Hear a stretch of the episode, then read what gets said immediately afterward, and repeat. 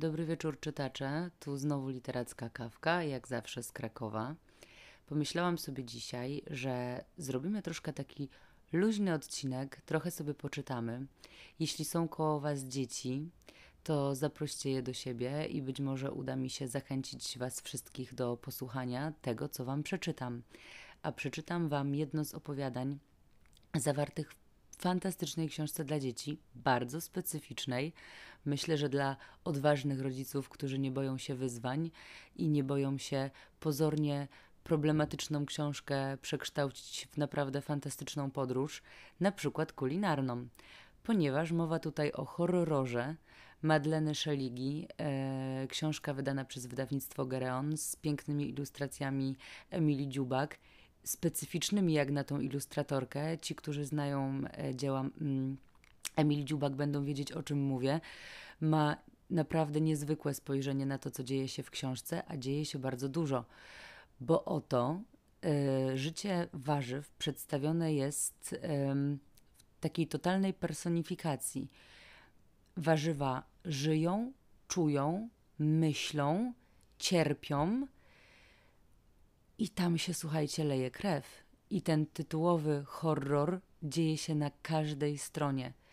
Wyobraźmy sobie nagle, że codziennie jesteśmy zabójcami i wymyślamy niezwykłe rzeczy, aby dołożyć bólu, cierpienia, łez, krzyków tym biednym warzywom, które kroimy i wrzucamy do gara, tudzież do innych potraw.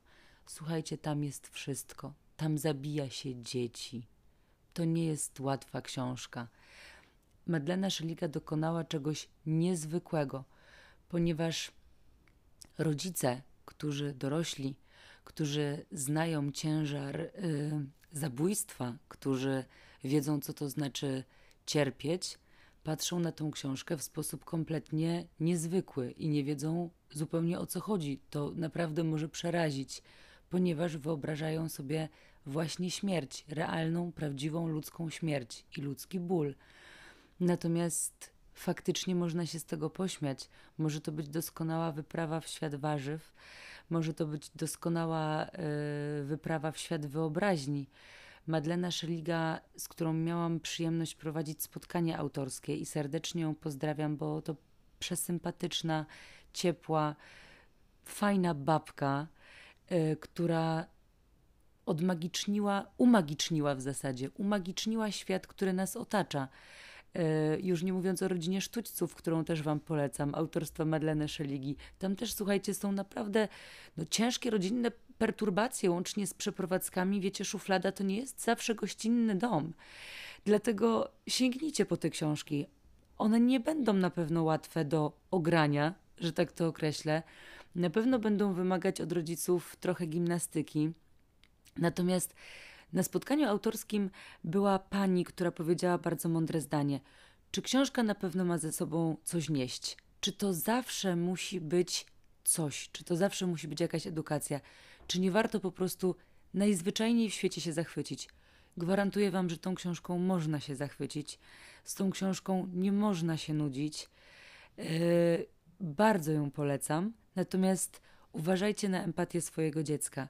Jeśli wasze, wasze dziecko płacze jak bóbr na Królu Lwie i zwraca uwagę na czyjś ból i jest, przepraszam, bardzo wyczulone i empatyczne i wrażliwe, może mieć problem z tą książką, więc nie dokładajcie mu bólu i trosk. Natomiast jeśli macie na nią pomysł i trochę chcecie się postraszyć wieczorem albo do obiadu, albo... nie wiem, jeszcze bardziej przestraszycie niejadka, że ten pomidor tak cierpi, a słuchajcie, on tak cierpi. Hmm, zastanówcie się. Natomiast ja przeczytam Wam kawałek, czwarty rozdział, Sprawa groszku. Zbrodnia w kołysce.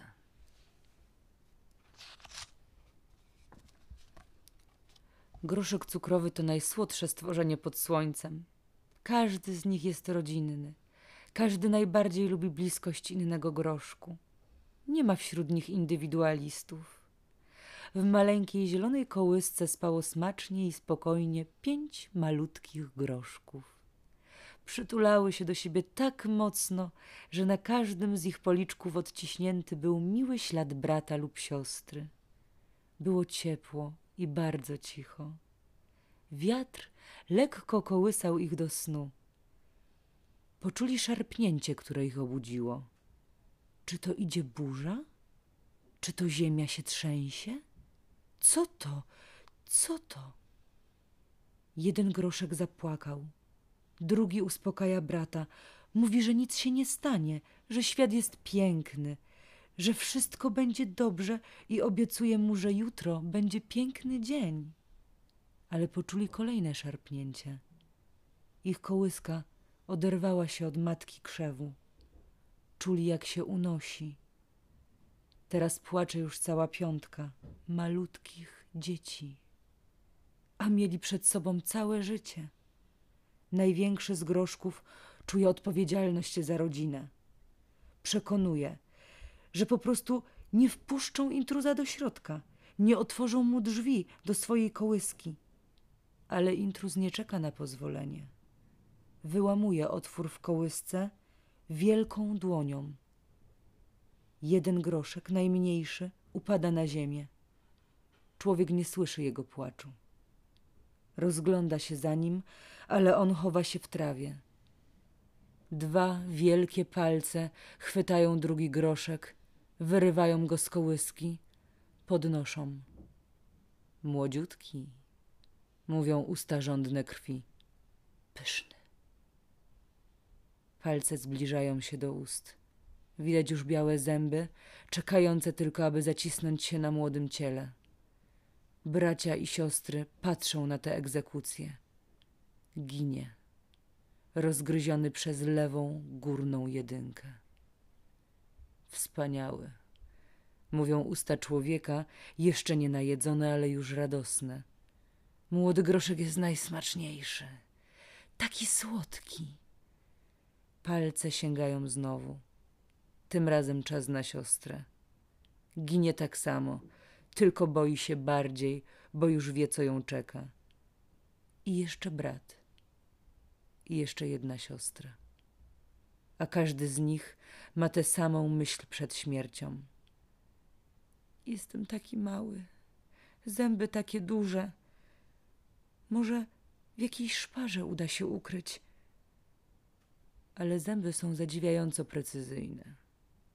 Za każdym razem trafiają w sam środek jędrnego, młodego ciała i miażdżą je w sekundę. Boli. Ale najgorszy jest żal za całą resztą życia, która już się nie wydarzy. Najmniejszy brat, ukryty w trawie, widzi to wszystko. Płacze. Przeżył, ale cóż z tego? Groszek nie umie żyć sam. Umrze tu za kilka dni z samotności. Patrzy teraz w górę i myśli. Tyle szczęśliwych kołysek kołysze się wciąż na wietrze. No, moi drodzy,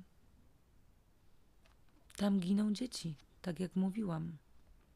Myślicie, że cebula dała sobie radę? Nie, cebula też nie dała rady. Zupełnie jak pieczarka, zupełnie jak kapusta. Wcale nie głowa pusta. Moi drodzy, przed wami ekstremalna podróż. Uwierzcie mi, rodzice mogą bawić się lepiej niż dzieci. I też nie przesadzam.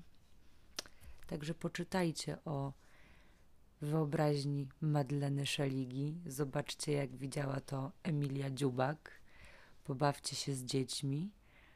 No i podejmijcie wyzwanie.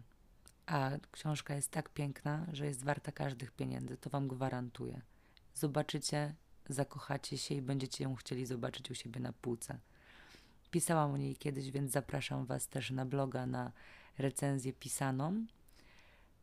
A teraz dobranoc. Niech wam się śnią warzywa.